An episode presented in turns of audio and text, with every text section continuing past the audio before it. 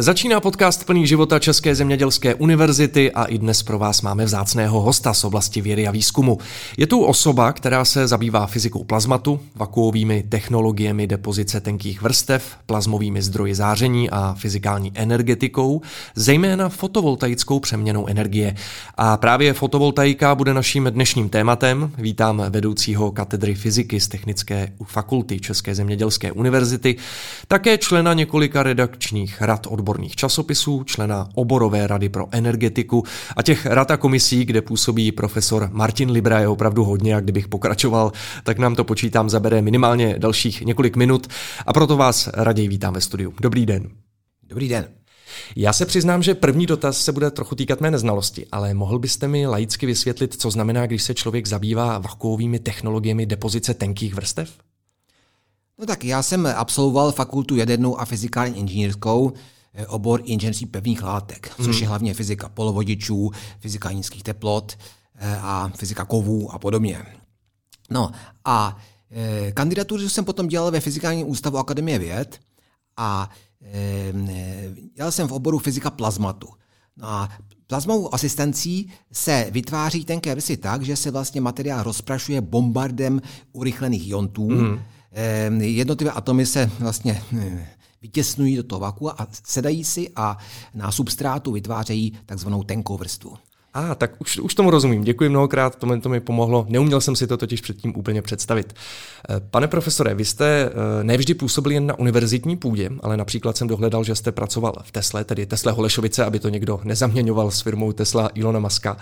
Eh, byl to jenom takový odskok, nebo stíháte kromě akademické půdy působit i v privátní sféře? No tak každý nějak začínal svoji kariéru, že jo? takže po studiích jsem začal v Akademii věd, nejdřív jsem tam dělal stážistu, potom kandidaturu věd, No a v, když skončil, nebylo pro mě volné místo mm-hmm. vědeckého pracovníka, no tak jsem odešel, tak hledal jsem místo kde. No a v Tesle Holešovice vlastně se plazma dělala, tam se dělali e, e, zdroje světla, mimo jiné také výbojové zdroje světla. Mm-hmm. Čili já jsem tam konstruoval výbojky a dělal jsem tam technika na výrobě. A ty tenké vrstvy potom se tam mohly uplatnit, protože se tam dělal vývoj plazmových obrazovek. Mm-hmm. Tesla Hojšovice skončila svoji činnost dříve, než vlastně se ty obrazovky mohly dostat do výroby.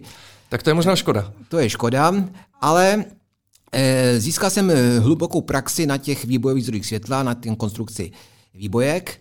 No a potom, když se skončila, hledal jsem jiné uplatnění a chytil jsem se nejprve na té strojní fakultě ČVUT a potom zde na Technické fakultě České zemědělské univerzity. Vy jste mi tím i trochu nahrál, protože na technické uh, vlastně uh, fakultě České zemědělské univerzity působíte již od roku 1999, dokonce jste byl i proděkanem, jestli se nepletu. Jak se ta fakulta za 22 let proměnila a na co jste třeba nejvíc hrdý, že se podařilo změnit? No tak já jsem velice hrdý, že zde působím, mně se tady líbí. Skutečně myslím, že Česká zemědělská univerzita je výborná univerzita a i Technická fakulta je výborná fakulta.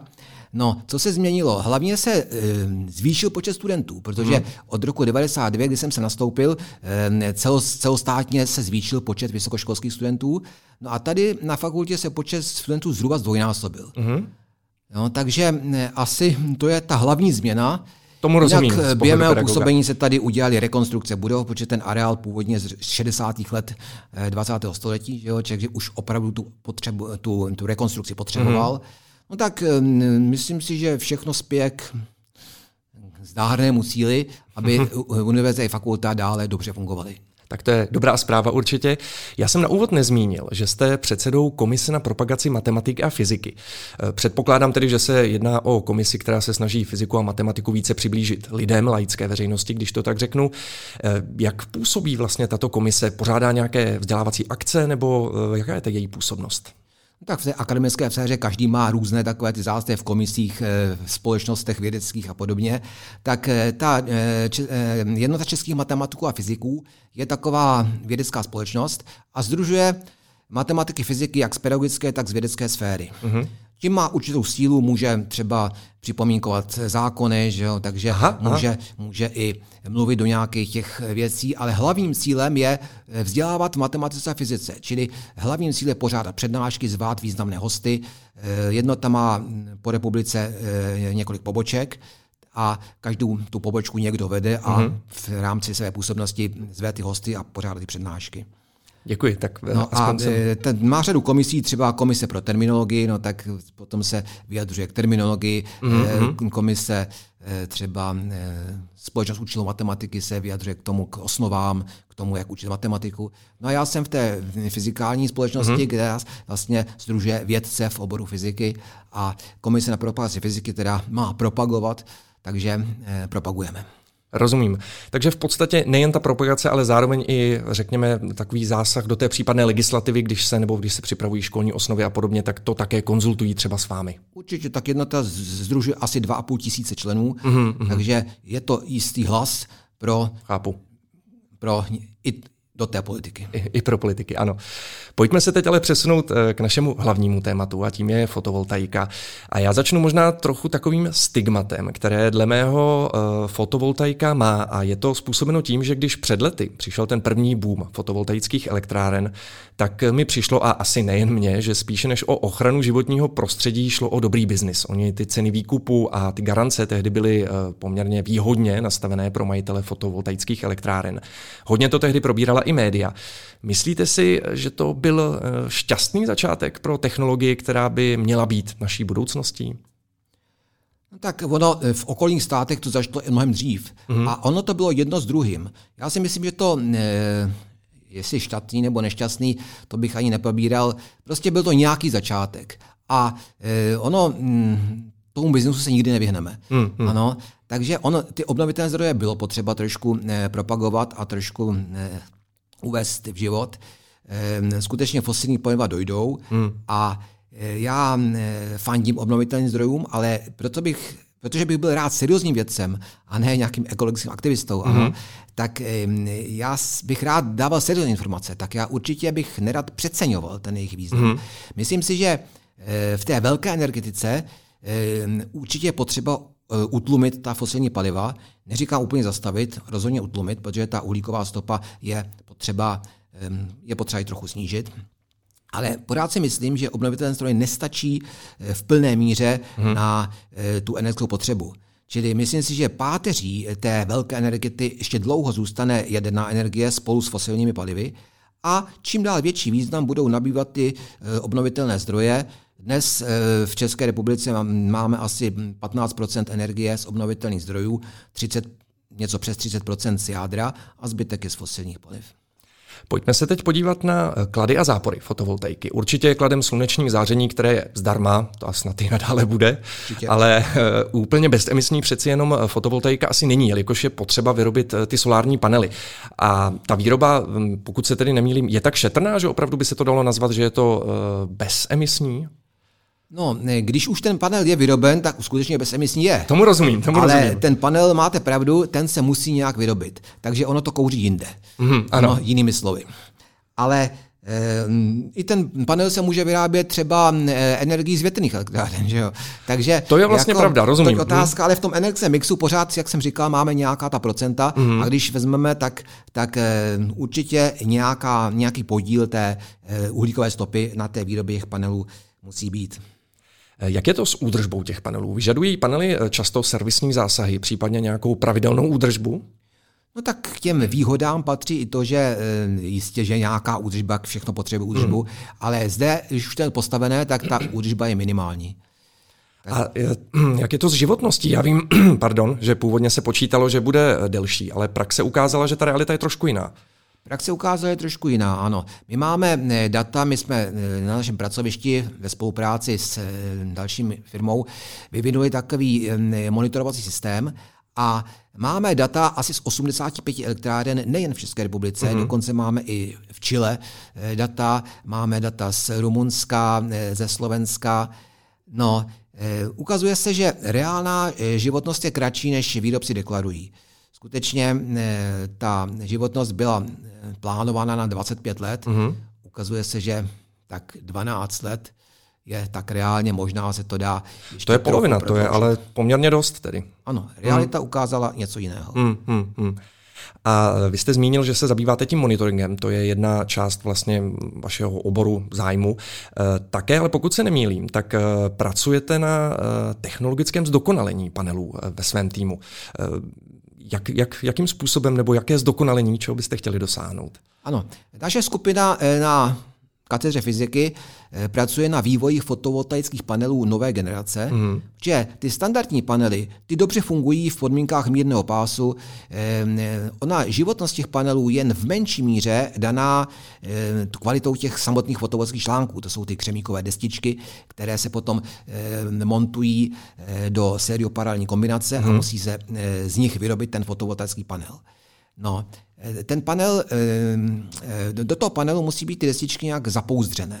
Ano, standardně se to dělá do etylvinylacetátu, takže se dá sklo, na to se dá folie etylvinylacetátu, na tom se udělá montáž těch článků, mm-hmm. propojí se to, dá se znovu folie etylvinylacetátu, dozadu nějaký akrylát a pak se to v takovém laminatovacím stroji e, rozpeče, takže e, ten etylvinylacetát udělá takovou e, e, zalévací hmotu. Mm-hmm.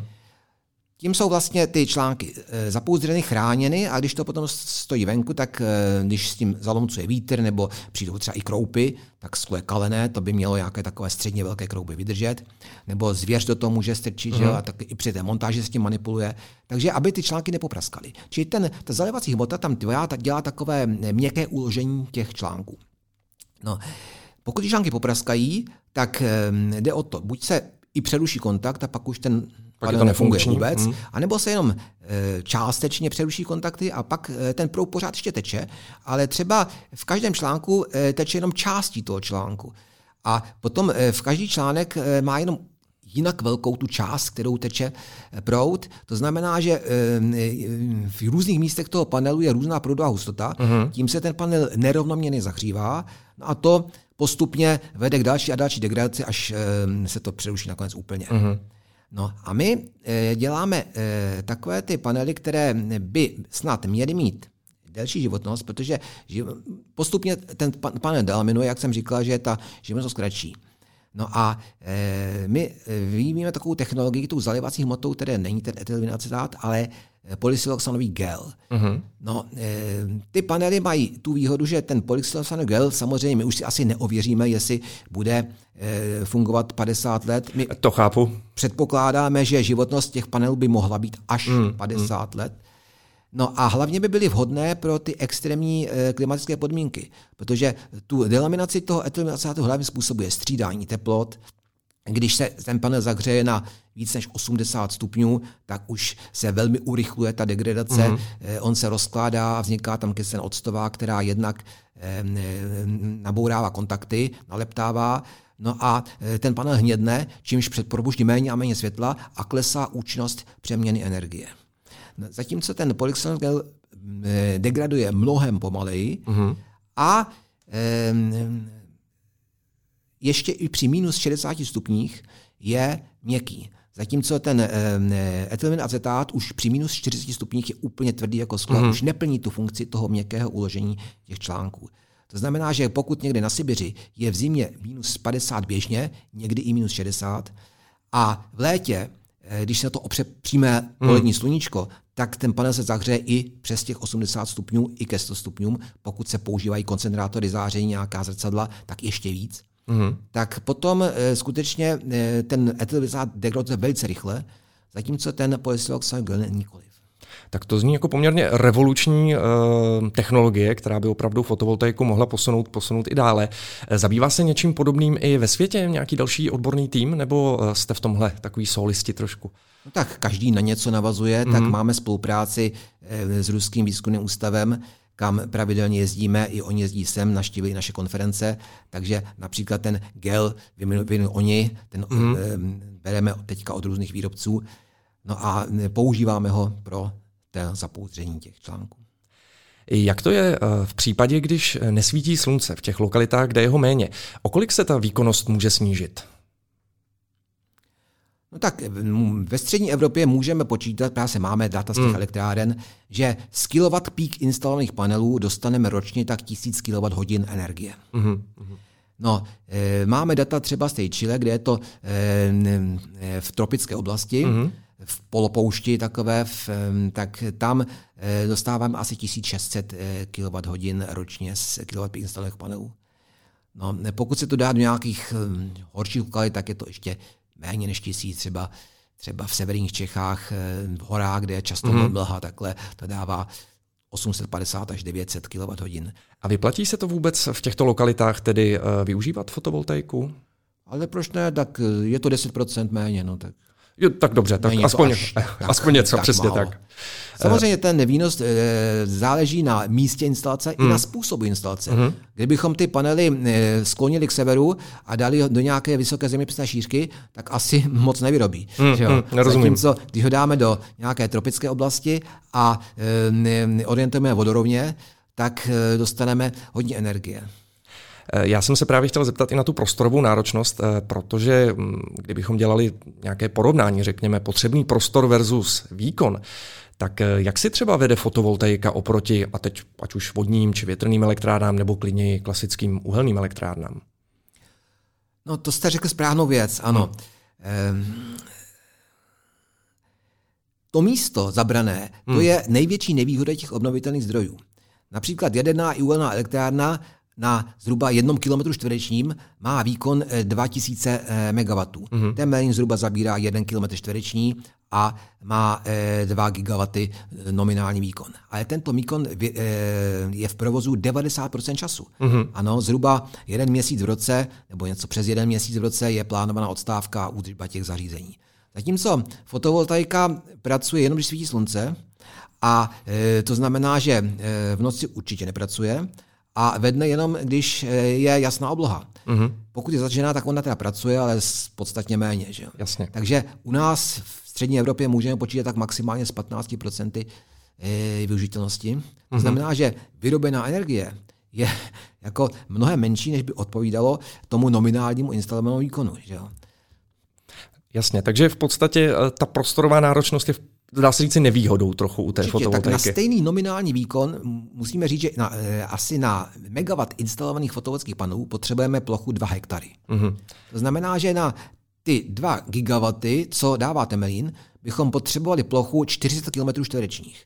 To Ale je sakra rozdíl. Dostaneme jenom 15% energie toho, co dá ten mm, temelín. Mm, mm. Takže abychom dostali stejné množství energie, tak bychom potřebovali nějakých asi tak 80 km čtverečních. Tak to už, no, to, to už je poměrně vysoké číslo. Jaká lokalita je tedy vlastně ideální pro fotovoltaiku? Kde, kde to ideálně postavit ty panely, když se zeptám takto? No, já tady mám nějaké obrázky, ale to posluchači nevidí. to bohužel neuvidí. Takže ono, eh, důležitým parametrem je taky teplota. To mhm. znamená, mm-hmm. že ona výborná lokalita, jako třeba Sahara, nutně nemusí být výborná pro e, obnovitelné zdroje energie, zejména e, pro tu fotovoltaiku. Při vysoké teplotě je nízká účinnost přeměny, čili čím mm. vyšší teplota, tím nižší účinnost přeměny energie. Ano, právě máme nějaké grafy, i jsme naměřili, publikovali jsme nějaké články o tom. To znamená, že třeba na pobřeží Antarktidy máte stejnou vyrobenou energii jako v Nasahaře. Protože když v Nasahaře ty panely se přehřívají, tak vlastně mají menší účinnost přeměny a vyrobí, eh, jako je to lokalita dobrá, ale není výborná. Uh-huh. Právě nejlepší jsou lokality, eh, zřejmě, řekněme Tibet a ty náhorní plošiny v Chile, u pouště Atacama, protože tam je, Tibet je hluboké vnitrozemí, tam uh-huh. stále svítí, nebo skoro stále svítí slunce. Eh, v poušti Atacama taky vlastně je srážkový stín, tam taky stále svítí slunce a je to vysoko, to znamená, že ten jednak je tam chladněji a jednak i ten sloupec atmosféry nad tím je menší, takže ta, to záření má větší intenzitu, tak ty nejlepší lokality jsou tam. A ještě další výhoda, že tam v tom Tibetu asi nejsou elektrické sítě rozvodné, takže určitě eh, každá obec tam může mít elektrárnu přímo u zdroje. Přímo u zdroje, rozumím tomu. Eh, tudíž v podstatě, když to schrnu, tak není nutně řečeno, že když postavím sluneční elektrárnu, jak jste zmínil, eh, na Sahaře, takže by byla výkonnější než třeba tady v Praze, protože prostě opravdu není to, není to ta přímá úměra toho, že když tam více svítí, tak, eh, tak by to no, mělo Právě na těch výkon. obrázkách, které tady máme vidět, že hmm. ta Sahara je o něco lepší než střední Evropa, hmm. ale ne tak, jak by odpovídalo e, tomu slunečnímu světu. Někdo zmiňuje i možnost eh, požáru. Eh, je to riziko u fotovoltaických panelů eh, vyšší a je tam vůbec nějaké riziko požáru? Určitě, protože je to vzor energie. Hmm. Každý vzor energie jako může hořet. Ano, a ne, že by to stávalo běžně, ale už byly velké požáry fotovoltaických hmm. systémů. Například v Německu na veletržní výstavišti schořela 5 MW celá obrovská střecha. Foto, to, ve své době to byla největší fotovoltaická střecha na světě. Mm-hmm. No, jako když to už začne hořet, a ona nemusí nutně začít hořet ta fotovoltaika, ona může zhořet střecha pod ní.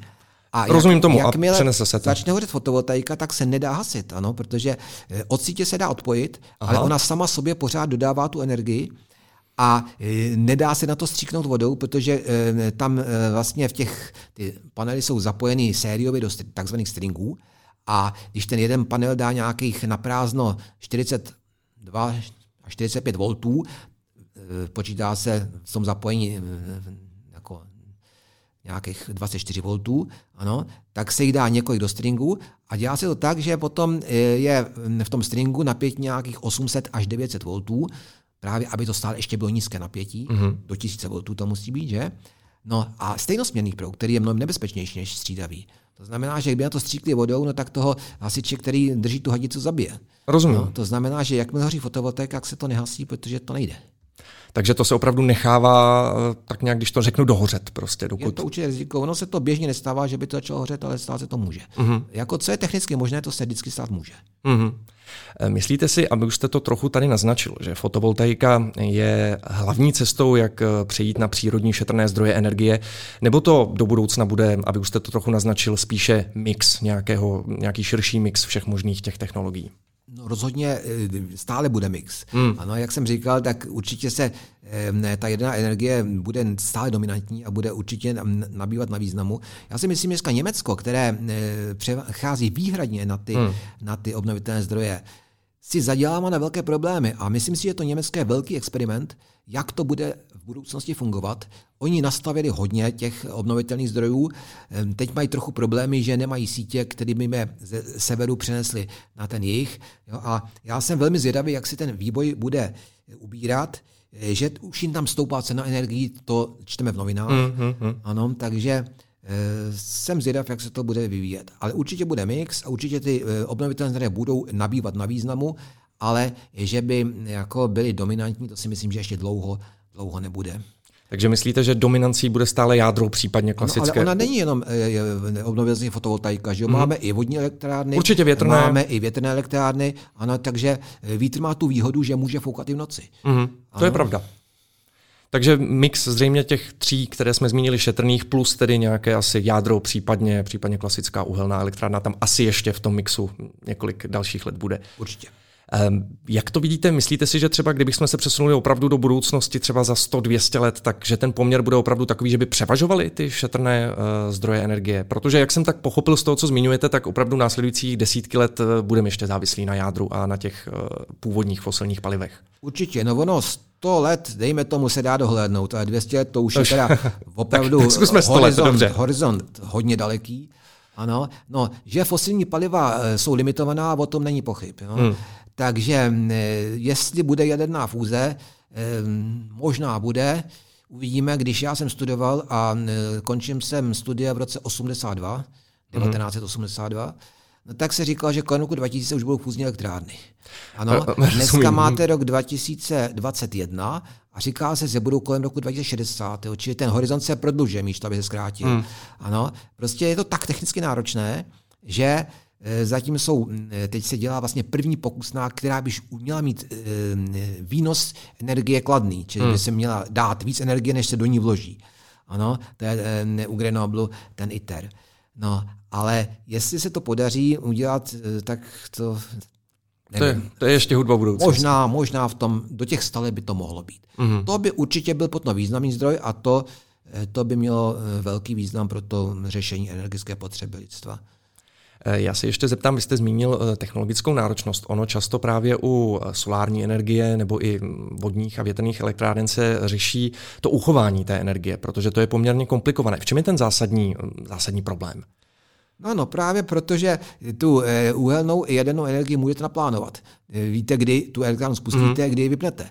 Ano, ale u té fotovoltaiky, u toho větru, tam si to nenaplánujeme. Že? Takže tam je skutečně potřeba, když ta energie je, ji uložit a uchovat. Ehm, ty elektrochemické akumulátory, to je věc vyzkoušená, ale nejméně efektivní. Uh-huh. Ano, to znamená, že ehm, nejefektivnější uchování energie je přečerpávací elektrárna asi dneska. Máme tady tři, z toho dvě velké, jednu poměrně malou ve Štěchovicích, že? Tak pak jsou ty gravitační elektrárny, uchování dosetrvačníků. Uh-huh, uh-huh. To jsou mimochodem gravitační elektrárna, to mě zaujalo. Můžete to jenom maličko vysvětlit?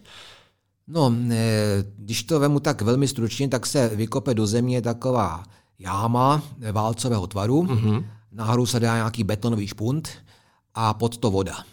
A buď eh, ten špunt jede dolů a vytlačuje to vodu nahoru přes tu dínu, anebo zase se tlačí voda pod ten píst a vytlačuje to ten píst nahoru. Tak to je zajímavá technologie, o té jsem opravdu neslyšel, tak to děkuji za obohacení. Já se teď ještě vrátím k fotovoltaice.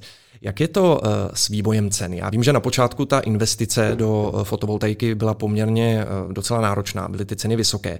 Je to s těmi lety na trhu už lepší? No tak za posledních deset let klesla cena panelů asi desetinásobně. No, to hmm. znamená, že před těmi deseti lety byla cena zhruba takový 3 až 4 eura Eh, za watt instalovaného hmm. výkonu. Eh, dneska máte asi 0,3 až 0,4 eura za eh, watt instalovaného výkonu. Tak to je pozitivní zpráva. Takže určitě. to je určitě pozitivní zpráva.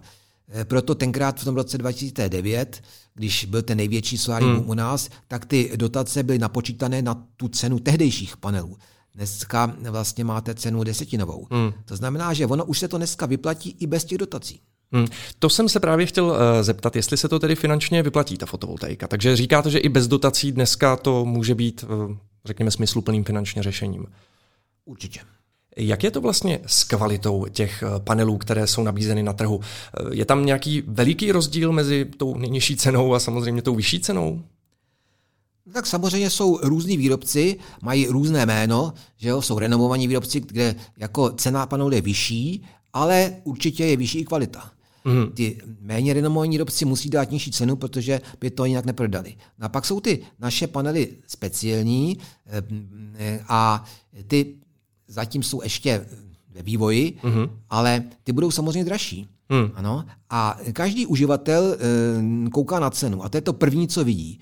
To znamená, že eh, každý chce to nejlevnější mm. a často to nejlevnější nebývá nejlepší. Tak to je problém problém těch zákazníků.